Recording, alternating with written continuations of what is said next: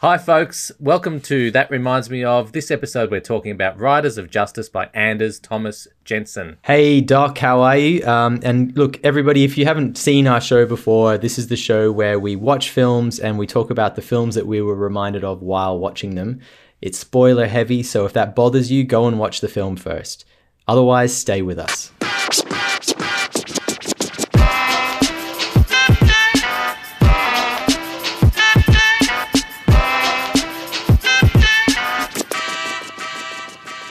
Baron, how are you, mate? Doing well, Doc. Doing well. Uh, it's been a while, hey? It's been a little while since we did an episode. It has, it has. We've just been busy, busy boys, really, haven't we? Uh, both at work and at play. Absolutely. Um, and I think uh, we've mentioned before that we both work at the same the same gig, the same cor- corporate gig. It's been busy. Um, it's just one of those times of years. Every now and again, it just gets crazy busy, and we both get swarmed uh, with work and uh, the things you want to do, the play, the fun, gets harder and harder to do. But we're kind of coming out of that now, I think. Yeah, a little bit. What drives me crazy is that we're in lockdown in Melbourne at the moment. Uh, Sydney, also in Australia, is in lockdown. We've had it a lot better than other parts of the world, but at the moment we're Yeah. kind of doing it a little bit tough. Uh, and but I like lockdown. I I I like the the concept of being home and being able to read books and and just enjoy myself. But I'm being thwarted by just how busy work is, and it's it's it's it's a real weird position. I feel like I'm in a different he- headspace to the rest of the the world. the amount that you like lockdown is is a strange thing to me. I I don't get it, but um, I could imagine how frustrating it would be. Like if lock if having that chance to have all your books around you, you know, not have to do things out in the world, but actually have that time to be in your house. But then work comes along and just eats all of that time up, and actually you're busier than you ever were before. That's frustrating. Yeah, it's crazy. I've always had this perverse desire to be like locked up. Like um, in, in this, maybe this is too early an episode to be revealing these types of things, but uh, you know, to be in prison or something where you have all of the choice taken away from you, and you you really can focus on your own thoughts and ideas and all that sort of stuff. I don't want to have to do something bad to get into prison. I don't think I'd like it there, but I like the fact of being constrained. Uh, and it's just really frustrating me that that that this is it's, it's like I've been waiting for this moment all my life, and and yet I'm so too busy to enjoy it. You can finally get that law degree you've always wanted. Yeah, I don't think I'd use it for that. no. Uh, but what's happening in your life? I think you've you've you've had some pretty cool things happening, not just at work, but in your you know your well, let's call it play life, but um perhaps your real life. I'll I'll call it. Yeah, Doc. Or oddly, um, I think maybe because, slightly because of lockdown, uh, I've been applying for things left, right, and center. I've been, I've been putting feelers out into the world for, for my different various film projects. Um, and things are starting to come back. And you know what it makes so clear to me is that, and it's obvious. I don't know why this needs to, you know, be even said, but like unless you're putting putting work out there, or you're, you're trying at least, you're throwing your hat in the ring, nothing's going to happen. Um, and the more you throw your hat in the ring, uh, your chances just go up. The more likely that something will happen. So, um, and it's been working. So that's that's been um, that's been a really nice experience. Um, and the one that I can uh, tell you about now is that um, my feature film Locked In that I've been working on for a while uh, and has been optioned by a producer here in Melbourne, Kathy Rodder, who's a Which, great. which which has nothing to do, mind you, with being locked in. no, it no, That's, totally. a, that's a coincidence. Absolutely. Sorry. Maybe that's why it's becoming popular, this idea all of a sudden, because we're Maybe. all living it. Uh, anyway, we, we put it in for development funding so that we could get some money to write another draft. And uh, this is with Film Victoria, and found out just recently that we've got the money. Uh, we that they want us to do a staged approach to it. So we'll do it. We'll do an out like an outline for the next draft, and then we'll do the actual draft itself. Um, but it's it's awesome. It's progress, you know. Uh, and this is my first time in Victoria, kind of getting in with the local film agency. I've done Yeah. a lot of stuff with with Screenwest in Western Australia, but um, you know they didn't know who I was here at all. So uh, it's kind of cool. Kind of cool to get get in there and be recognized and uh, get a little bit of money to help make the dream come true. Yeah, I don't care much about the mechanics, but I've read the early early drafts and it's a great script. So like, I can't wait to whatever whatever it takes to make it happen. I'm it happy there. with. Yeah. Oh, I love it. Cheers, Doc. I know. At this, it, uh, when you've done enough, when you've done so many drafts, at a certain point, it's just like, hey, let's just whatever it takes, we'll do it. We'll do it. We'll get this thing over the line. Let's go. Well, as as a just a sideline to all this mayhem in our work and play lives, has been MIFF. Uh, Melbourne International Film Festival's been happening, Yes. or happening, not happening. What ha, you know? What does it look like? Type questions. So it started off. We were we were excited about you know a real life festival again because we were doing pretty well in Melbourne here with coronavirus, and we really thought we'd be out in the cinemas enjoying it, lapping it up, getting our feet wet in the Melbourne puddles during the middle of winter. Things were on the up And- and up. We were out. We were in the clear. They clear. were, they were. And then it God. goes and gets, you know, we get a few cases, and then it gets half cancelled, then it gets full cancelled, and it goes full online. Um, so, so anyway, We had- I, I've We had to- so many screenings lined up. We were gonna we were gonna hit Yeah. at least I reckon five or six films together, and then there were individual films that we were going to see. All of that, Mm. all of that cancelled. yeah, Such a shame. Yeah, it was a bit of yeah, a bit of a disappointment, and we did we really did last year's MIFF when we knew last year it was going to be online. Yes, It was kind of a different vibe, and I think we approached it with that mentality. And we we watched quite a few films and reviewed quite a few during that time I from think memory. we saw almost ten films. Am I right? Is that Mm. right? Because we we had actually just started this podcast. It, it was I I think maybe we had done less than ten episodes, and then MIFF came along, and we decided to go hard over those two weeks and see as many films as we could reasonably, um, and record as many as we could as soon after the film came out as we could. That was the that was the plan, and you know we did I think okay. We got through quite a few. Yeah, we, were- we were young and fresh then, we, Um, were, we were flying by the seat of our pants. old and jaded. I've got a pot belly. Uh, so we've, we've changed quite a bit since then. We've matured. Uh, anyway, well, well, let's let's segue straight into the film that we're looking at because we Which has nothing we- to do with MIFF. No, yes, it does. What are you talking about? oh, of course. Sorry. No, of course you are. You're right. You're right. What am I talking about? Here I am beautifully organising my Oh, segueing segues between it. topics. Bloody Uh, hell. But even though we haven't seen, either, neither of us have seen many films in the in the online program, but this is one we couldn't possibly not see, and we both agreed it was top on our list, and that is Riders of Justice, uh, directed by Anders Thomas Jensen, but importantly, um, starring Mads Mikkelsen, who we love. Mads. Oh, Mads. I know. And, you know, earlier this year, we saw a film called Another Round starring Mads, also a Danish film. Um, and, man, I just, I'm just growing such a soft spot for this whole little cinema bubble that I don't think I really understood before. Like, I'd seen The Hunt, we talked about that, but mm. that's about it.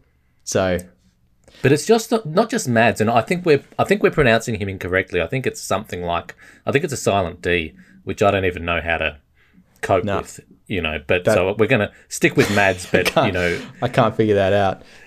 Yeah, let's just asterisk it and Yeah. We'll just, no- let's, let's no- just let everyone know that we know that we're getting this wrong. yes, yeah, but it's okay. uh, for convenience. It's easier to say Mads. Yeah. it's fun to say Yeah. Mads. It's great. Um, but I'm falling in love with Denmark, I think, or Den- Danish people, or just their Mm. minds, because you've got you got him. You've now got you got the director Anders Thomas Jensen, who I've looked at his back catalogue. I haven't watched much of it yet, but clearly he knows what he's doing, and he's a, a writer of some renown, uh, at think- least. Let alone I think we need to watch more of his films after this Oh, one. Crikey, yeah, Yeah. yeah. Um, but you've got all, all of my favourite actors. They're, they're, they're male ones, interestingly. So I, that's another sub conversation. But um, Mads Mikkelsen, Viggo Mortensen, the guy from Game of Thrones, yeah. the main guy, like he's really good guy. He's a really good guy. Nikolai, some. Oh, jeez. He's so, so cool. I've just drawn a blank. Wait, Sorry. are we are we talking about the wildling uh, orange sort of red haired bearded guy that's or Oh, is he um, Danish? Is he Danish too? I don't know. I'm I, which which guy from Game of Thrones are we talking about? That's that's Um, Danish. Oh Christ! Oh, that's all right. This is No. a, a little side rabbit hole that we have to Okay, suddenly let's- figure our way Let's through. let's Joe Rogan it and get it up on. yeah, I like that. I like that. But okay, no, but the guy from but the guy from with the with the red beard, who's the who's the wildling, the like north of the wall guy. He um yeah. He, well, he was great. in he was in force majeure right so but that's with no don't worry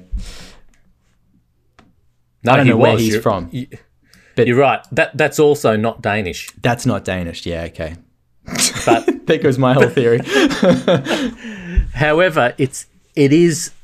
Uh, I don't want to get ahead of myself, but that that comes into my the the, the films that it reminds me of actually. oh Um, okay because uh, that's Ruben Ostlund.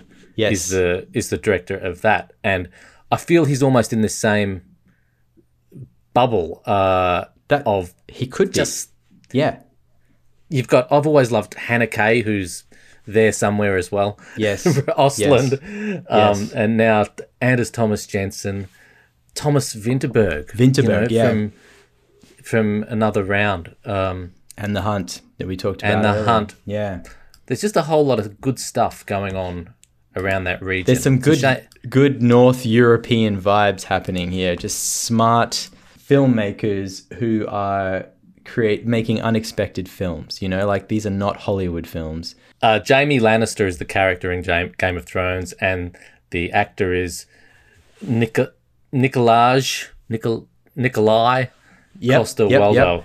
would would a- never have known that he just wasn't just a Brit. That was that's what I thought. There you go. He he's a ripper. He's a wow. ripper. There you go. Okay. So I just I love I love Denmark now, and I just want to get there. Yeah. Anyway, so Riders of Justice. yes. Back Where to do, the film. where do we start? Should we give a synopsis? I reckon Yeah. we cheat cheat on it and just say what IMDb says. Yep. Yep. Let's do that because um, we've discovered that's so two things. That's faster, but also if it's crap, we can make fun of it. So it's good, right? Yeah. Let's do that. Okay. Uh, do you want me to go? Yeah. You you you do it. Okay, so Marcus, uh, played by Mads, a deployed military man, military man, has to go home to his teenage daughter Mathilde when his wife dies in a tragic train accident. It seems to be plain bad luck, but it turns out that it might have been a carefully orchestrated assassination, which his wife ended up being a random casualty of.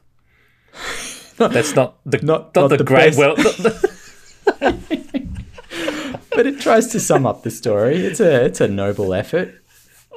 Here we go. Our synopsis, uh, synopses have been some of the worst ever written I know. or ever, that- ever spoken. They've not not been written, but True, and and, and now because now because we're doing this, we can flip it and just criticize other people's attempts. Great, Yeah. great. Why wouldn't we do that? That just makes sense. there's another take on it that's just Okay. worth um, adding. So this is under the storyline. It's subheading storyline on our IMDb. Marcus goes home to his teenage daughter Mathilde when his wife dies in a tragic train accident. It seems like an accident until a mathematics geek, who was also a fellow passenger on the train, and his two colleagues show up. Isn't it interesting? Like you only Yeah. get a couple of sentences, and what you choose to focus on in those sentences is so important. It's the hardest thing ever. It's the hardest thing ever. Whenever I have to write a log line for one of my projects, I just spend hours and hours and days and days just fretting over it, and it's still crap at the end of that process. So, Yeah. data. Maybe maybe we need a whole episode on log lines and synops- synopses Yep. and just compare them. Yep. I Anyway, so. that's one of our longer introductions to an episode, I, I think. But I'm keen to hear from you. Hmm. What did you think about this movie? Uh, how many stars? How, how, what out of ten? We, well, we don't do that normally, but um, I love this film. I freaking love this film. I came, I was, I just, you know, when you, so when you go to a MIFF uh, screening or when you're watching something at MIFF, you, you know that you're in for a festival film and it could go any one of eh, multiple ways. Like it, it could be very artsy and weird. Um, it could be, you know, quite tame. It could just be like, you know, a bit of a, a drama for elderly people. You just don't know what you're getting. Um, but this one, oh my God, just on every level, so cool. it's on the surface a revenge flick that you know Liam Neeson should probably be starring in, but instead you get this wonderful Danish take on it that's just so full of depth and dark humor, and it's just great. I loved it. Loved mm. it. What about you, Doc? Yeah. Well, it's a masterpiece, I think, uh, and I'm trying to think any of any films that I like more than this one. Honestly. oh wow, I love it. I really, really loved it. I wrote down Danish Liam Neeson, which is probably I'm not the first person to have to have written that down. well, that's what I wrote down as well. Yeah, yeah, yeah pretty obvious. Um, yeah.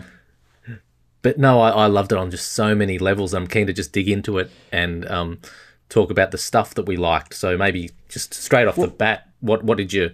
What's one of the well, top points. Absolutely. Like that's something worth noting though, right? Danish Liam Neeson, everybody's going to think it, right? That's what's mm. so clever about it. They're playing on a genre and all the cliches and tropes of that genre and then flipping it on you. So you're you're because you can't help it, right? When something goes down like this, you just you just can't wait for that Liam Neeson character to go there and kill everybody. Like that's just part of it. That's what a revenge film is, and it's going to be horrible when he does it, but you're going to feel good mm. about it on some level because because they had it coming, yeah. right? But this just won't let you you really feel that, you know? Like it's sort of every time it's heading that way and you're excited about it, they'll just you know you get something so unexpected come out of left field, uh, and just so many human moments throughout the whole thing. I just thought on so many levels. That's just it's so smart, like so so smart. And it's also because it's playing on that revenge genre, it'll probably appeal to a much wider audience than your yeah. average Danish film would. You know, like it might cut through qu- quite nicely into um, Western audiences around the world. Yeah, that's a really really good comment. You're right because it's because people go in expecting one thing, and that's what gets there gets the bums on the seats. Yeah. Uh, and then they are forced to see something different and a bit artistic and gentle at times and crazy at others. Um, it's really, really great. And I was, I was um, thinking about just how much it breaks convention and how annoyed I get actually about movies and uh, books and everything that just follow genre conventions too closely. Uh, and and this one just did whatever it felt like at, at different times. Uh, you absolutely you you you're making me jump around my notes because I had them all in some like nice order that I expected I was gonna you know. I didn't to. mean I didn't mean to, to lead with that actually, but um we can we can jump into genre if you think that's time. Well, I can't even find my note here, but what I think what that's reminded me of and what I was trying to what I was ended up getting to was that you know, when you have a Hollywood formula that everybody understands, like we've mm. seen a million of them, um, from Die Hard through to Taken through to whatever, right? We we we know what these films are. Um, when they come out, they have to be a perfect execution of that film now, because mm. we've seen a million of them, right? We know what they're meant to be. If they're wrong, if they're a bit off, you're just you're like, no, nah, this film's this film's shit you know, I've already seen I've already seen Liam Neeson do that way better. You know what I mean? But this film, uh, it's because it's subverting the genre and it's a bit weird. It's like you stop being picky. That's very quickly. You're just like, mm. whoa, whoa, whoa, whoa, what's happening? Wait a second. And because everything's coming at you and, and you're you're kind of taken off guard a little bit, um, you're able to just enjoy the ride which is so rare in in in film, especially when we're talking about genre and mm. there's all these expectations around what genre should be. I yeah. think that's just that's a blessing, man. Like it's such a nice thing to be able to just sit back off guard and enjoy the whole film. Yeah, completely. Yep. I, I think what one of the one of the things I liked best about it was was how it explored character and how it developed character. I know we're jumping mm. around here, but the the economy with which, say, Mad Mads Mikkelsen's character was developed was to me extraordinary. Like the you've got you first see him in context in the war, then you see him get the, you know, ha- you have a have a bit of an interaction with his wife, then gets the news that she's been killed. Uh, on the plane, you see his hand shaking, and then again, I think when he's looking, seeing her body, his hand shaking again, and you can just intuit so much of who he is from all of that without any words being spoken, and that's just that character. And you can say the same for all of them. They're all brilliant. Yeah, it, it's it, in terms of like an oddball bunch of characters, which is what we have here. Because we've got Mads, who's like the marine, basically. He's the highly trained soldier, and then you've got a group of three um, nerds of sorts, but like one's a programmer, one's a what's um what does the guy do who's who's into the whole coincidence theory? Like what's that? He's a Kind of a mathem- I think he's a mathematician type guy. yeah, okay. So you've got him who's sort and he's kind of like the main the main guy. yeah, that's O- Otto. Otto. Um, uh, and then you've got his mate who sort of um, rubs the programmer up the wrong way all the time.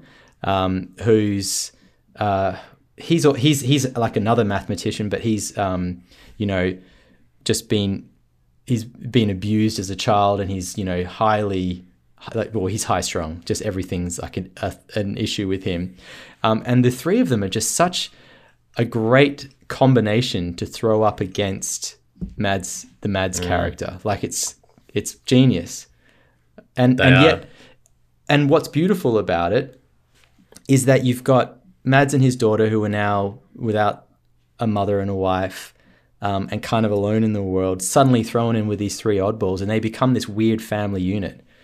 I think I think those three characters are the are the core of the film. As much as I love Mads, I really love him, and also his daughter was great. Her boyfriend was great, and a lot of those other characters were great. Those three guys are so pivotal to this film. I think they are the the film. Really, it's it's what is it? Otto, Lennart, and what's the other guy's name?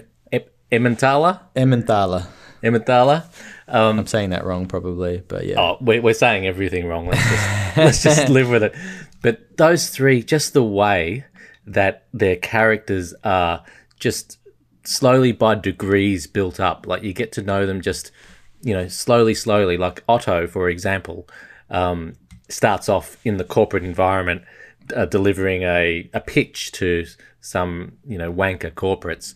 And I think we can uh, empathize with that. Um, and then you, you get a bit of his his personality there. Then you go into his home and you see the pictures on the pictures in his apartment suggesting a backstory. You see that his arm is not working quite right, so he's had some issue there.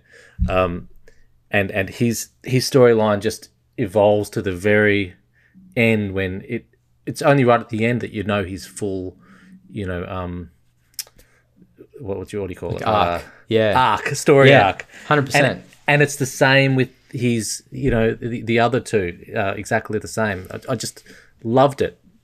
that's what makes this film. It's it's great characters, great characters, great character writing, um, it, and there's and it's this th- this theme of of coincidence is woven through the whole film, and it starts with him, as you're saying, trying to trying to pitch to these corporate guys who just will never get it that he's that they've created this algorithm that you know will help them determine um, what's going to happen in the future so that you could actually figure out, you know, beyond this idea of coincidence, what people are going to do. Um, and it's just this, it's this beautiful laying down of the theme that then becomes, you know, this obsession. You know, when the train accident happens and the mother is killed, you know, they, um, there's this obsession that grows out of that about, you know, was it coincidence or was it because I did this or because that was that happened right at the beginning of the film or this or that, you know? And um, he has this beautiful speech partway through the film where he says you'll never you'll never be able to figure it out. You can go back and back and back, but you have to consider all of these elements and you know it's it's impossible. So what's the point? It's kind of beautiful. It is beautiful, and it's, it's rare that you get a thematic through line through a film that is so perfectly executed. Yeah. like there, there's, there's so many themes throughout it, but that one is a central one. And you're right, it's got the that that, that speech was beautiful when Otto gives that. It was it was towards the end, I think, in the latter third. Yeah, I think you're right. Um, yeah. Uh, but the the interesting thing was, for the bulk of the film, it was as if they had uncovered, you know, through this genius of algorithm, uh, the actual truth, you know, Right. and the whole film was based on this this truth, a conspiracy, and and and that you you really are forced to believe that and buy into it for the sake of the film. Yeah. Um, yeah. and this is a spoiler, but we're known for spoilers. But then that completely, completely unravels. So the whole, the whole purpose of the plot unravels. The whole motivation of the characters unravels. Your viewing experience unravels, and it's no longer Liam Neeson taken. The the the whole foundation has has come apart because actually, th- it's not true what they were what It's- they were Exactly. It's not justified. And if you don't, if it's not justified, then Liam Liam Neeson going on a rampage, killing everybody, just suddenly makes him look like a complete psycho. you know what I mean? It's so beautiful. I love it. I love it. And you know what else is clever about that uh, that idea of coincidence is that you know all of these films, no matter how good they are, there's always going to be a couple just ridiculous coincidences in them. You know, like oh, you happen to run into that guy just at that moment. Oh yeah, but like this. Because this is the theme of the film, every little thing that happens just becomes a strengthening of, of this theme. It's just so clever. Yeah, it's marvelous. Yeah. It's, mar- it's marvelous. Yeah. Just on character development, I've got to just spend a moment on uh, that Lennart character and the the moment that really told me this was a great film, and it's probably something that a lot of people have picked up on, I suspect. But when he went into that, so Lennart is the is the mate of Otto, the sort of crazy one with the longer hair, and he he who, who looks like the guy from Queen. does Did you he catch that joke? There was like when one of the guys says when he's trying to identify him, he's trying to ex- describe this this character. He's like he looks like the uh, you know one of the I think it's like the bass player from Queen or something. yeah, that sounds right. but you know when he's forced into uh, pretending to be a psychiatrist, and he's got so much experience that he knows how to play the role perfectly, and then he just drops in in the middle of the session this stuff about his backstory of being abused as a kid by his uncle and yeah, and, and this sort of thing, and yeah, that I, I just the writing in this film is just some of the best that I've ever experienced. It's so so succinct and powerful, and that was just one that just thrown in there, and yeah. um, and and Yeah. in in that that the whole scene was not about him; it was about other stuff. It was about the girl, about everything else. But then in the middle of it, you get this little gem that says so much about his character, and the layers are just amazing. I totally agree. And the whole thing is you've got these you've got these guys who are coming together um, and becoming a family of sorts, and are so open, almost because they've they've been, I guess, because they've been at the bottom of the social rungs for so long that that they're basically just completely open about all of the most painful horrific things that have happened to them in a way that you never hear people being. Um, and it's just okay. It's just like family talking to each other about, you know, all the awful things that have happened in your life and and everyone kind of just takes it on the chin and keeps going. It's it's a it's a bizarre and wonderful thing. But it's such a great way to get all this great character through, you know? Yeah, it's a funny thing with outcasts and uh, people that are you know not quite just the homogenous, you know, normal person, and just how just I I love how that it's presented that these people are different and unpredictable. And oh, we're all we all, all that. That's that's just human and real. It's true. Uh, Yeah. But, but but often, often in film and in fiction and in you know art, um, we've we we go back to kind of Joseph Campbell type archetypes uh, rather than complexities, you know. And, Yeah. and this this this um this broke a few molds. Well, it's kind of doing both too, isn't it? Because it isn't. They, they are archetypes of the sort. Like they they are cliches in a way. Like at a glance, you know who these guys are. Yeah, true. them. Um, however, the what you was what is revealed about them is not at all the is not at all that. Yeah. And the film is that as well. The film's a, a cliche at a glance, but it's not at all that when you once you get into it. It's great. yeah, that's well said. Yeah. Um, and how, how about the book ending of it? Like, I think this, um, just to perhaps finish our discussion, Yeah, explain of, the of the film. You've got it's almost a rom com bookend in a way, where it's it's a gentle Christmas sort of. uh, well, the, the the start of it is not Christmas, but it's it's an old guy and he's perhaps his granddaughter or something, uh, looking looking at bikes for Christmas, um, for a Christmas present, and then that comes around at the end, and the theme is presented again. Uh, I haven't explained that very well, but this there's this very soft uh, book ending of the whole narrative, which I liked. I thought it was great. Do you, do you agree?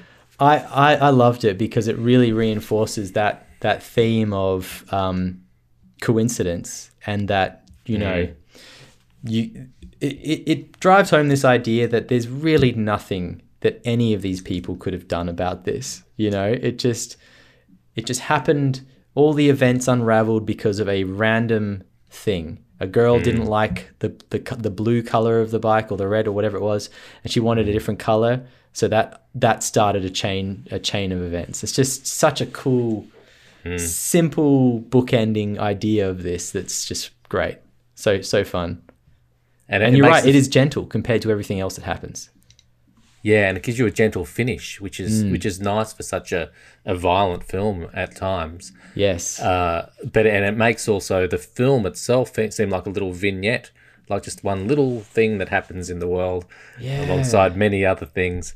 it gives it a quality of a parable you know like it's got Yeah. this sense of oh deep things have happened you know basically off the back of this one little tiny moment It also gives um uh what's his name Anders, the director, Mm.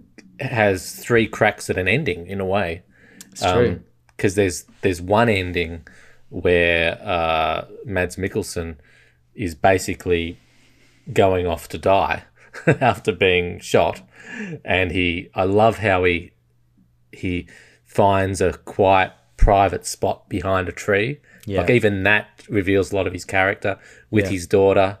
I was reminded of the road when the Yeah. uh, you know the father and the son were kind the father was dying with the son there. great Um, and Yeah. and that feels like the end, and it feels like a tragic end. Then all of a sudden, you've got sort of the Christmas winter sweater uh, ending, which which follows it when everything turns out great. um, and what's his name? Um, Emmenthaler is playing the, the tuba. i can't yes the french horn. That's right. He gets Yeah, a french yeah. horn. Yeah and then you've got the bookend ending with the you know turning to the bike theme and the you know um this Yep. is just one story of many.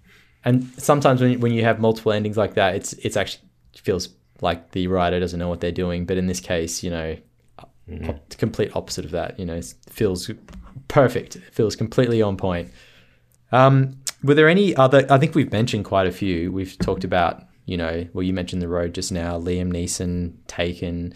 Any other things that you were reminded of while while watching this film? I have a couple. Do you have a couple as well? Um, I only got because I think we've talked about another round, which is another one. Um, I only have one extra, so you go first. okay well i'll start and this relates to another round because i think another round is a great reference in itself because it's got mads mikkelsen and a host of uh you know 40 something mates Yes, uh, getting into some mischief. And and it's also a beautiful film in that same kind of vibe of the Yeah. Danish style that we're getting here. That that's right. But I'm going to reference, I think, the same film that I might have referenced when we talked about another round, and that is another Thomas Vinterberg film called Dear Wendy, which is about a a collection of, of young misfits who come together as pacifists, but get absolutely enthralled by guns. So it's pacifists with a love for guns, and that ends violently. Uh, and they're the same. They've got the same sort of vibe of these guys, where they're you know just a little bit NQR, and uh, but but relatable. Uh, you don't know what they're going to do. They're all on the edges of society, and but they've got good intentions. But then through, you know, just being absorbed by themselves, they end up committing horrific acts. It was really, really similar thematically, and this was a great movie, Dear Wendy. It's one of my favorites, and I only watched it due to you know the fact that we saw another round. Wow, I need to I need to see it. I need to see it. I still haven't seen that film. Um, you know, talking about uh, uh, another round, I noticed while I was doing a little bit of research just before this, just before we got on here, that that there's another round rebooted on IMDb, and I don't, and I have this horrible feeling that what we're talking about is an American remake of of another round. No, don't don't tell me that. That's I just hope it's not. I really hope. I mean, I can't. I can't imagine a sequel to another round. So I, you know, I don't know what that would even be. But um, what else could this thing be? Anyway, it's on. It's on there. Vinterberg's down there as the director for it. Interesting. So we we, we shall see. I'm hoping. I'm hoping that it it's referencing the fact that another round was actually a short before it was a feature. Ah, okay. So it could be that the reboot is the one that we've seen, and we haven't seen the the short. This is a new title. This is something we. This is something new coming out in. You know, it's in pre-production. Wow. Yeah. Well, it, look, let's let's be honest. It's it's ripe. It's ripe. it's it's ripe for Will Ferrell and and uh, Mark Wahlberg or Donnie oh my Wahlberg. god, could you imagine? oh Jesus. Anyway, yes, you're right. It is No, who would you who would you cast? It'd be uh, Will Ferrell and the guy from Parks and Recreation. I reckon. Um, Steve Carell. no, no. Are you any any one of several? Could you? Any one of these guys? Yeah, no, no. Steve. Well, yeah, Steve Carell would be like the straight, like the the tight knit sort of dude who lets loose. Anyway, um, no, What- what let's you- not. Let's hope this never happens. Let's let's hope that. Um, What do you What do you got? a film that sort of came out um, out of the UK and it reminded me of this one because it just sort of took everyone by surprise. Lock, Stock, and Two Smoking Barrels. That's one of your favorites from memory. Oh, it's it's up there. I love that film. What I think works with that film is that you've got a similar group of quirky characters. Um, it's a gangster film, but you know Guy Ritchie makes gangster films like like no one else. So you don't you know it doesn't hit any of the tropes the way you think it's going to. And when uh, particularly Lockstock when it came out, everybody was like, "Oh, what is this? Like this is Yeah. new. This is completely new." Um, and so I was just reminded of that a little bit because that's what that's what we're getting with this film. We're getting a revenge flick with a totally new twist on it. And because it's not English an English speaking film, I think it won't, you know, storm the world like Lockstock did, hmm. but it'll get some attention. Definitely. Yeah. And there'll probably be a horrible American remake of it. you know, th- this is what craps me in a way. Like the the fact that you watch this and it's got all the elements of any good. I don't want to say art house, but I, I mean just independent film, and Yeah. it's just well done because you know when you get someone with a bit of creativity and artistry, generally they'll take a different route hmm. with stuff. And it's just that this one's so beautifully and successfully done, and the fact that it hooks you in with the fact that you think it's a Liam Neeson thriller, Yeah.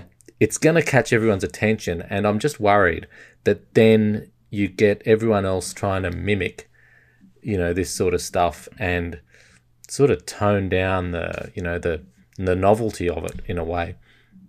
Yes. Well, I can say so. There was one other thing that I was reminded of um, quite strongly was we've talked a lot about Korean cinema, and you know Danish cinema. I'm discovering has this has a similar sort of sense of un- the unexpected and quirkiness that comes through with these characters, and um, no one yet, I don't think, has has even attempted to really sort of crack into that what that magic of Korean cinema. Maybe Danish cinema will just be the same. It'll just be that thing that it's got its own little magic that comes from that part of the world um, that will remain its own thing. And I really hope so because it's because it's wonderful. Yeah.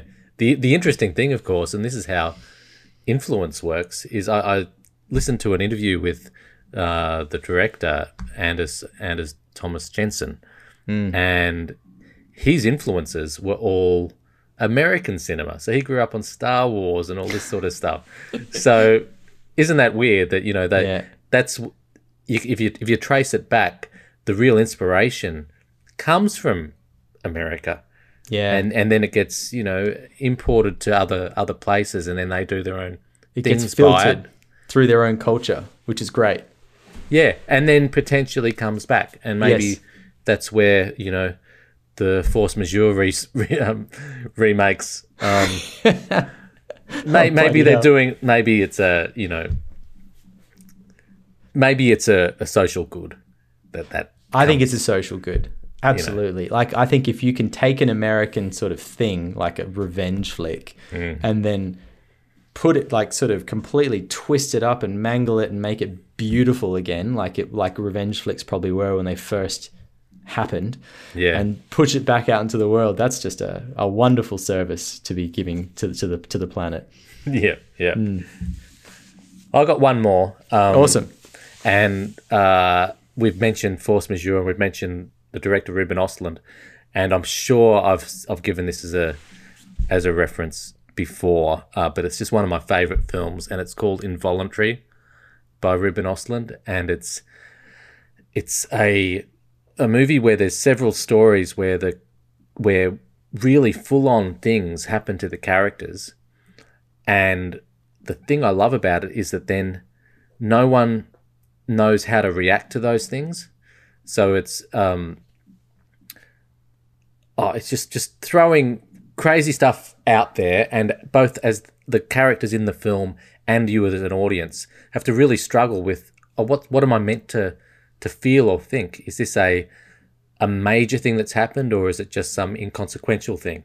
And I thought that really came through with this one in, in moments like uh, Mads throws Otto out of the car, you know, and base, basically leaves him for dead. Mm-hmm. Like, what are the characters meant to be thinking there? And what are we as an audience meant to be thinking? We like Mads, and now he's just potentially killed his mate. yeah. Uh, and he doesn't stop and go back like you're expecting he's going to.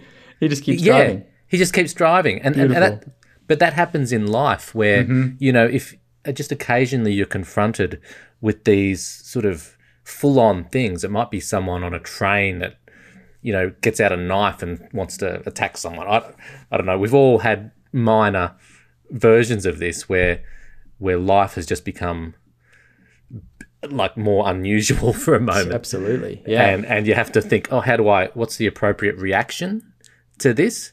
Um, and that th- that came in really clearly in um, uh, right, what's it called? Riders of Justice, what is this film again? Yeah. but in Involuntary by Ruben Ostlund, it was almost the the main theme of the film. Just several Yeah. little vignettes where you just can't work out how to, you know, what the reaction should be. That's like an Ostlund special, isn't it? Inexplicable human behavior, just things Mm. that you know that just that we do randomly when we don't know how what what to, how to react or Mm. we just react in completely the wrong way and yeah, it's great. He's a, Yeah. he's a great director, and even Force Majeure is a bit of a reference in a way, Yeah. because like it's you've got this m- momentous event that happens, and then all in in feature length you see what the you see people trying to come to terms with it, um, and this is the same momentous event, and then you know just the aftermath of that. Great point. Yeah, completely. Well, I think we have hashed this one out. We've probably jumped around from the beginning to the end to the middle Yeah. to theme to whatever character all over the place, but we got through it. We got through it. And I think it's clear that we both love the hell out of this film. Um, and I would, this is one of those ones that I would just tell anybody, and most of them wouldn't listen um, because it's a Danish film. But I would say you have to see this film. Go see it. Go see it. I know it's Danish. You're gonna have to read subtitles, but do yourselves a favor. Go and see this film. It's just great. It's one of those standouts. Yeah, something in it for everyone. Mm, absolutely, absolutely. Well, Doc, um, hey, it's been a bit of a gap, but we're gonna try and we're gonna try and make our episodes a little more frequently uh, again, and um, hopefully we'll be able to do them in person again one day.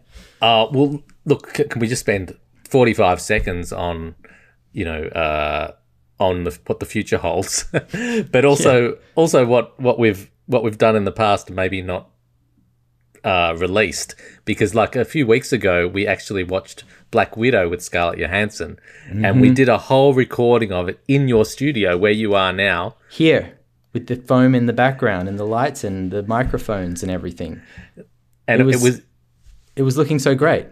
And was- then, and then I realized that uh, I hadn't set the microphone up properly, and what we were recording was the sound off of the laptop yeah. in the corner of the room. It was unusable, and it was so disappointing because it was a pretty good conversation.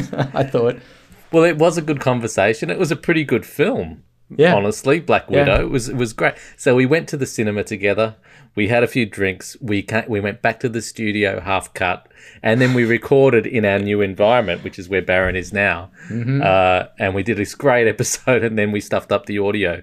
Um, and Look, now, I stuffed up the audio, and honestly, this is not the first time that we've that we or I have stuffed up audio. Like it's it's a bit of a recurring theme. So it is. um, we need like a we definitely need like a a technician of some sort, someone who gets this stuff a bit more than we do, just around, you know, to make sure it happens.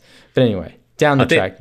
I think we're on the case with that too. But the, um, I think the the thing to look forward to is that as soon as this, our lockdown ends, um, Baron and myself will be in the studio in a a really cool little new environment, and we'll we'll reboot the podcast then in a way. So stay tuned. Absolutely, it's going to be fun. That'll be fun. Okay, Doc, another episode down. So good to talk to you. And uh, hey, we'll we'll be back on here again soon. See you soon, Baron. All right, catch ya.